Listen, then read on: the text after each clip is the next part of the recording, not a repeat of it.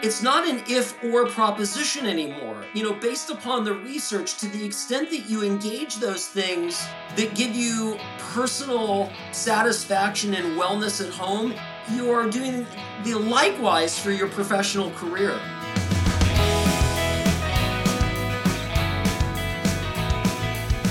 Welcome to the Emergency Medicine Workforce Podcast, where we explore the business and profession of emergency medicine.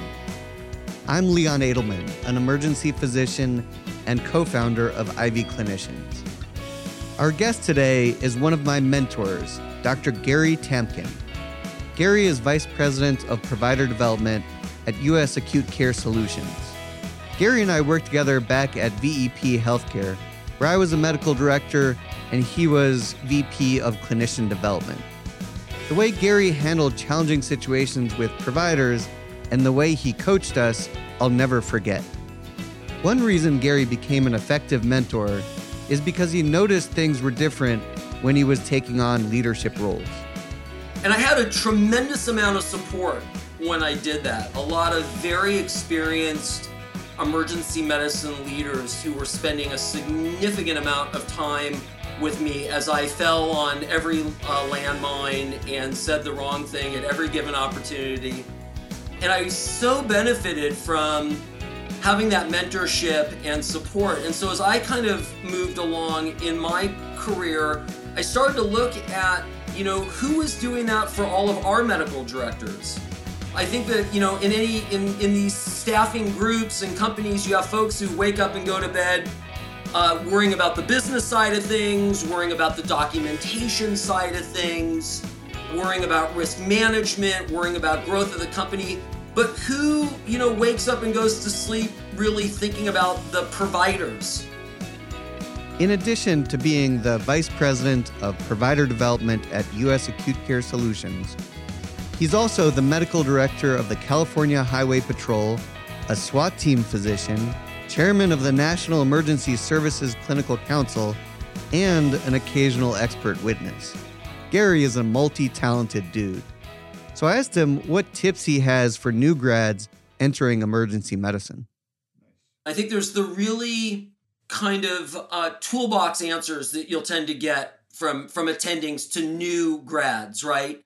Join a group that fits your values, arrive early and stay late, uh, be patient centered, complete your charts on time, uh, help colleagues out, attend group meetings, all these things, you know, participate in hospital life, build relationships with the medical staff. And I don't mean to poo poo any of those because I think those are all really great pieces of advice that most of us who are, you know, 30 years into this would say, like, all of those make a lot of sense.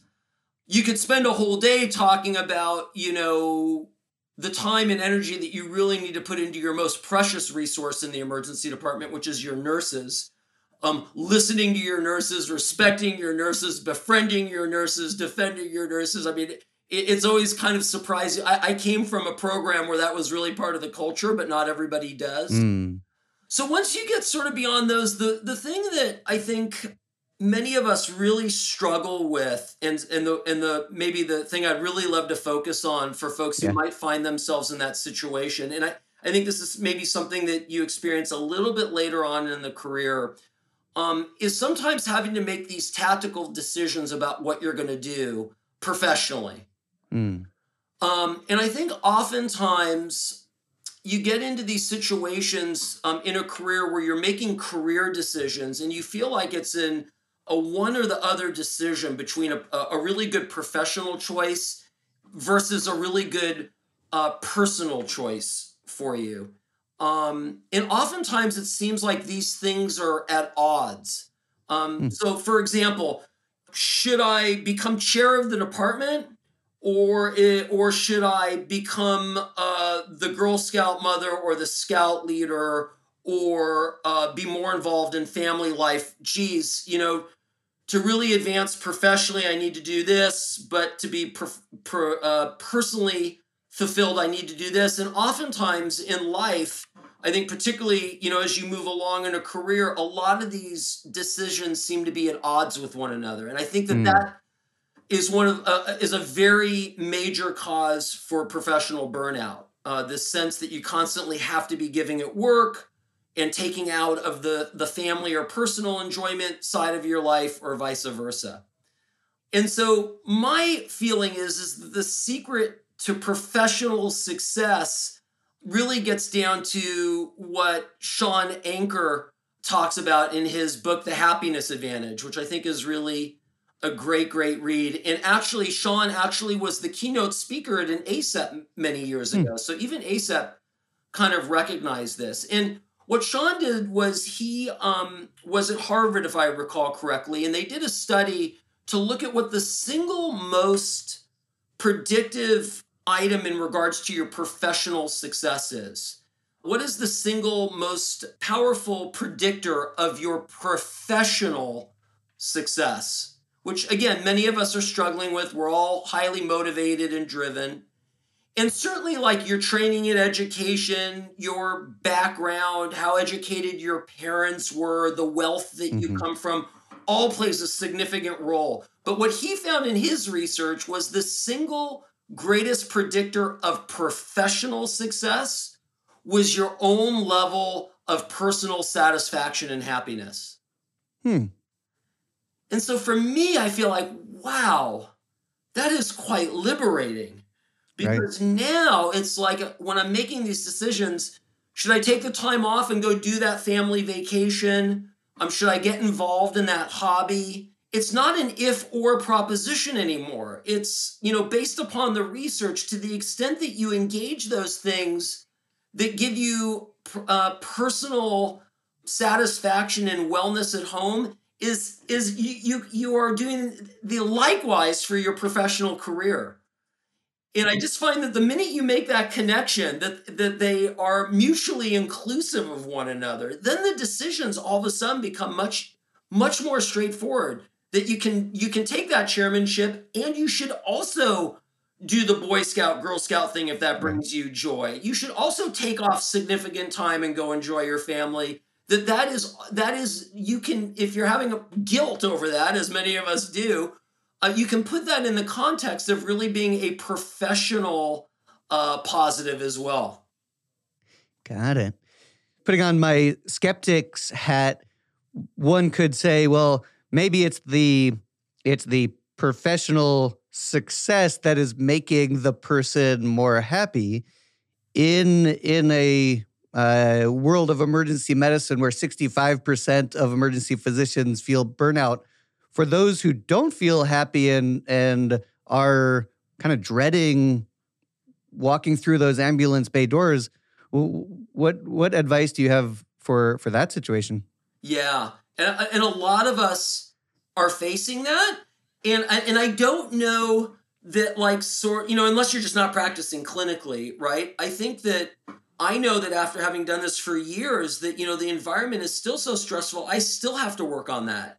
Uh, the yeah. anxiety and sort of anticipation of a shift and what you're going to show up to. And so again, probably another 30 minute lecture, right, about tricks of that. But but I do think that this idea that your own personal satisfaction or happiness is the greatest predictor of your professional professional success then leads people to say well okay well but how do i do that? Like how do i become happy? You know i think over the years there's like a lot of happiness research now. So again we can't really go through that but i mean depending on which podcast you like to listen to and so forth there there is more and more research on you know on you know happiness research but a couple of things that habits that i think you know aside from becoming a happiness expert which i think a you can just start to go explore that there's a good book called Happiness Habits that I like by David Anderson. But there's a couple of things you can do right away. I am um, I have it as a little iPhone note, but you can start to, you know, your brain, most happiness research and brain research shows that, you know, your brain tends to go to the negative, right? Go figure. I guess it's kind of the way we're programmed. And so in, in some, you know, kind of happiness habits talk about sort of directing your brain to the positive. So before I go to bed at night, I write down three things that like were really positives during the day, so that when I go to sleep, I, I can bring my brain after mm. it dread, you know, you know, doom scrolling and everything else. bring bring my brain to like what were three really great things that happened today. Also in the morning when I wake up, I think back to the day before. Maybe they're different, maybe they're the same things. I say, what were some things that I nailed yesterday? What were really some positive thing? And that that is like a trick to get your brain uh, to a positive place at the beginning of the day. And, and, and people refer to that as a gratitude journal. And so three things that that were really great about yesterday. Three things that I really appreciate about today. So like on today's note, it was like I got to see you. Like, you know, that's pretty cool. Like who would ever have thought that somebody would want to have me on a podcast, you know? And I think like that's pretty cool. Two is like I'm at home tonight and my wife's at home tonight. And so that's great. Like we're gonna like watch our favorite show tonight and have dinner. And so that's great. And and again, so pointing out like three things and putting them to paper or to computer or whatever, I think neurologically has been shown to sort of like get you focused in in in a way that your brain doesn't normally take you. And then also sending gratitude to someone is another really common sort of happiness habit. Um, and so in the morning, I'll tend to email somebody or text somebody some gratitude. Um, it might hmm. be, it seems, all of this seems like a little hokey. And particularly that text or email seems a little contrived, but I still do it and it's amazing. And it might be somebody kind of really for lack of a better word sort of peripheral from yesterday like like somebody i don't really work with a lot or somebody who just did something kind for me or kind of extended themselves i'll just write a, a bit of gratitude. Um, and and mm. and so I think there's a lot of stuff that you can start to like a hobby almost look into because I think more than ever, you know, we're really being challenged with our happiness, either professionally or just socially with what's going on, you know, in social media and all the different social issues we're facing. And so to create some healthy habits, I found to be powerful.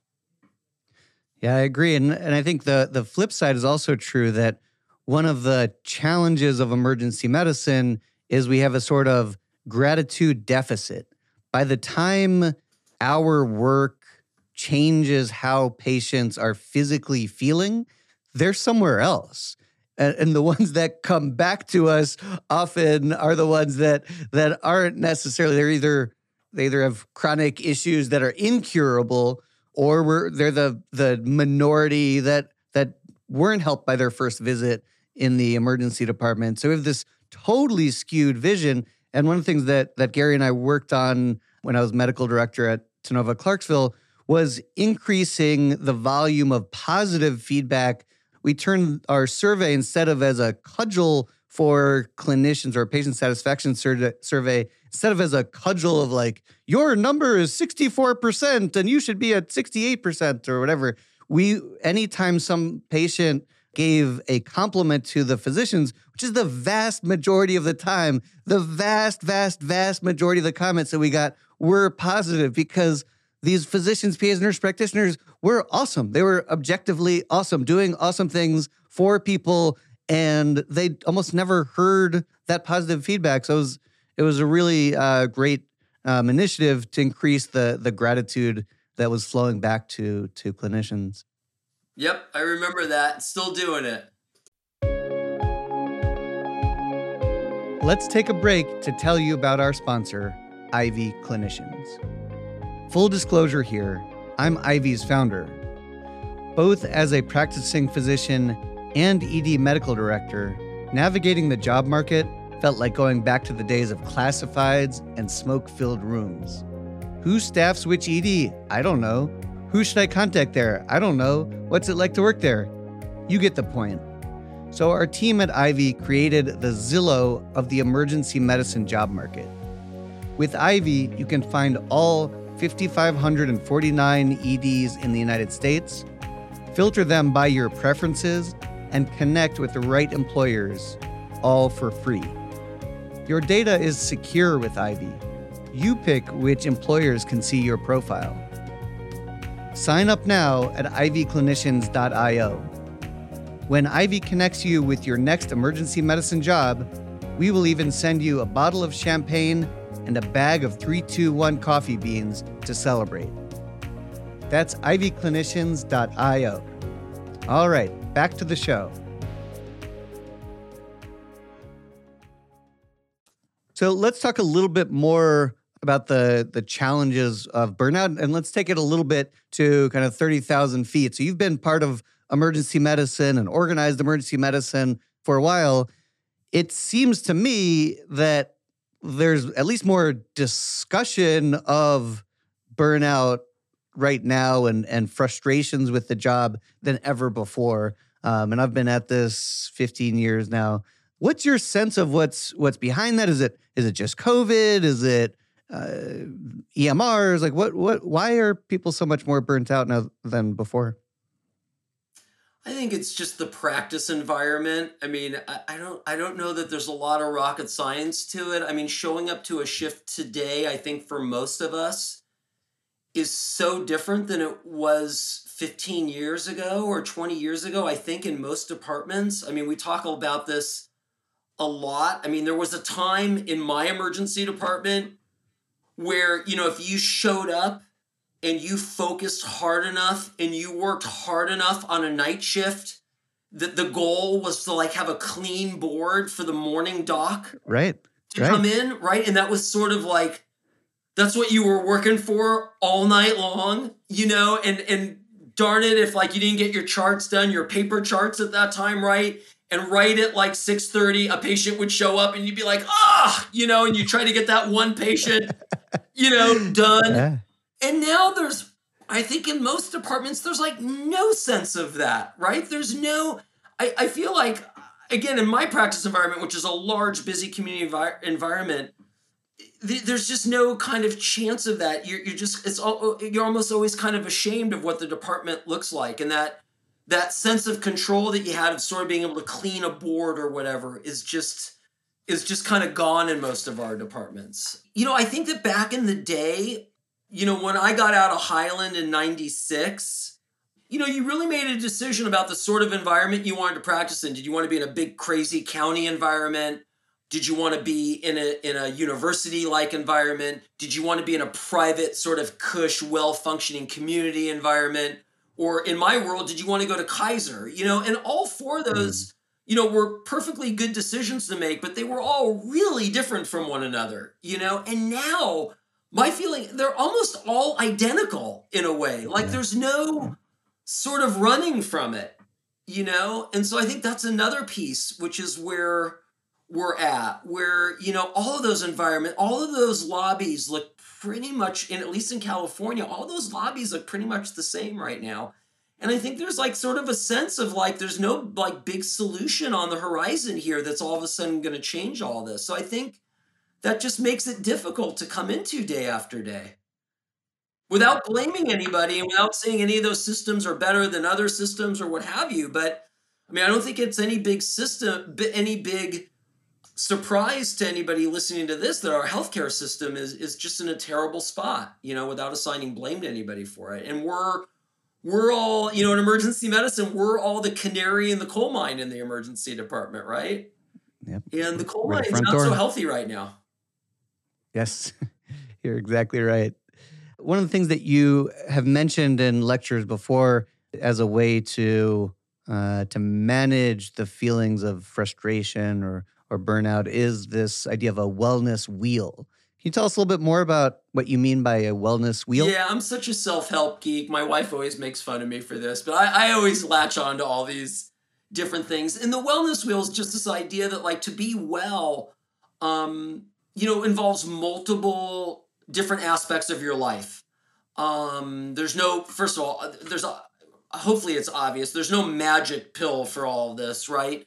And one thing we haven't really talked about, I think, you know, the, the one thing that I think is really key though for all this is attentiveness, is what I just Mm. call attentiveness. Like I I personally don't find any of this easy. Like I've had a successful career in emergency medicine, um, and I'm proud of that. But I, I like work on this stuff every day. Like I don't just wake up cheery. And I so I do think it requires attentiveness to have a healthy long career and effort for that, whether you're in Mhm. law enforcement, medicine, whatever, I preach that. One way you can sort of organize yourself a little bit about that is, you know, and I don't know if ACEP actually developed this or or not, but but they they certainly posted it and had this material available as this wellness wheel that sort of just identifies the different areas of your life that are involved in wellness, which would include emotional, physical, like occupational work wellness, a spiritual side of wellness, socialness, an intellectual aspect of wellness, and then one that I think many people eh, don't really pay attention to is a financial aspect of wellness. Mm. Meaning that, like, if your finances are out of control, it's pretty hard to be well, even if like you're working out like a dog and meditating three days a week. But all these things are a balancing wheel. And I like the wheel concept because anyone can kind of be out of balance right. at a certain time. So I think it's kind of nice. Like, I know I kind of check in, and at any given time, you know, I might be really, you know, binging on EM:RAP, feeling really, you know, lecturing at ACEP, really feeling, you know, academically or intellectually together um, financially i've got my act together but all of a sudden realizing like whoa like i'm not i haven't really spent any time outside of my wife you know with friends. Like i, I need to sort of like make some dates or something. And yeah. then at another time that you know during the summertime it might be all dates and i might be like ooh i'm not really you know staying staying well read enough or, or any of these things. So i think it's just sort of a nice um a way to organize sort of just checking in with what I think, and you know, maybe you add some other elements that you think are important for you, or maybe some of these you don't think are important for you. But it's kind of a way of allotting your attentiveness. That's really good advice. So uh, we've reached the the concluding part of the of the podcast. Um, I have a few a few last questions. One is, what makes you hopeful about the future of emergency medicine? the new young grads that I get to interview and hire every day. I can't figure it out, but we're still attracting an incredibly positive, energetic, incredibly bright, innovative group of young emergency physician and APP. Um, and so my hope is is that they can they can solve the problems I haven't been able to figure out the solutions to yet. And I'm I'm pretty confident they're going to. Love it. And what book or movie would you recommend to our audience? What book or movie? I really love um, Blink by Malcolm Gladwell. I think it should be mandatory medical reading. Have you read it? I have. Yeah. Just the idea of how much sensory input we're actually processing at any given time that's that's really invisible to us.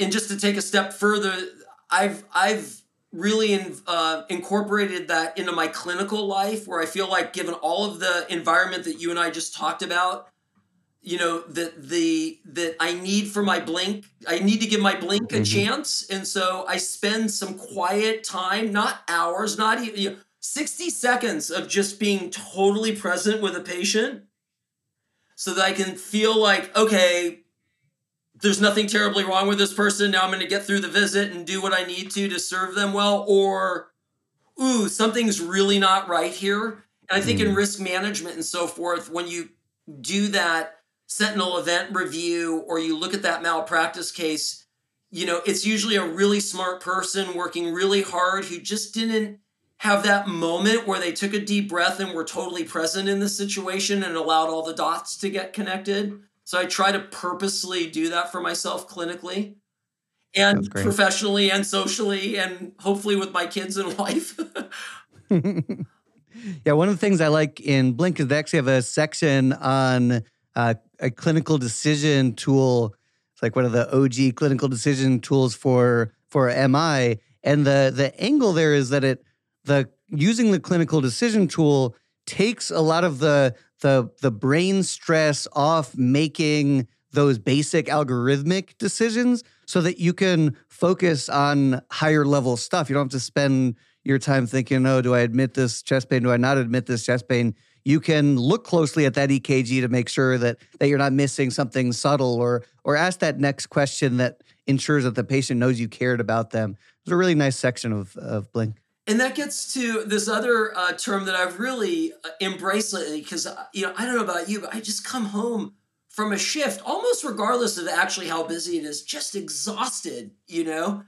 And this idea of decision fatigue and this idea that you're spending, you know, eight or 10 or 12 hours, depending on your setting, just making so many decisions per, per minute uh, and how fatiguing that is, and how you can just kind of burn out on that. And that's again where risk all of a sudden starts to creep up, where you're just exhausted from making decisions. You're exactly right. So, if you've been inspired by Dr. Gary Tamkin and want to to connect, Gary, what's what's the best way for folks to reach you? Yeah, my email is um, tamkingg at usacs.com. And or LinkedIn's always good for me too. I love being on LinkedIn. That's great. So, Gary, thanks for um, all the inspiration and the and the learning today, um, and for your guidance to me over the years. And hopefully, we'll we'll connect soon. So, thanks for the wonderful interview. Yeah, that was so fun. Hopefully, we'll do it again. We can pick another topic.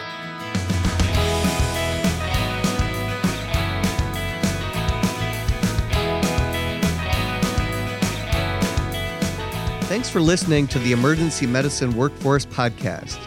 If you have feedback for us or just have some thoughts on this episode, hit us up on social media at EM Workforce.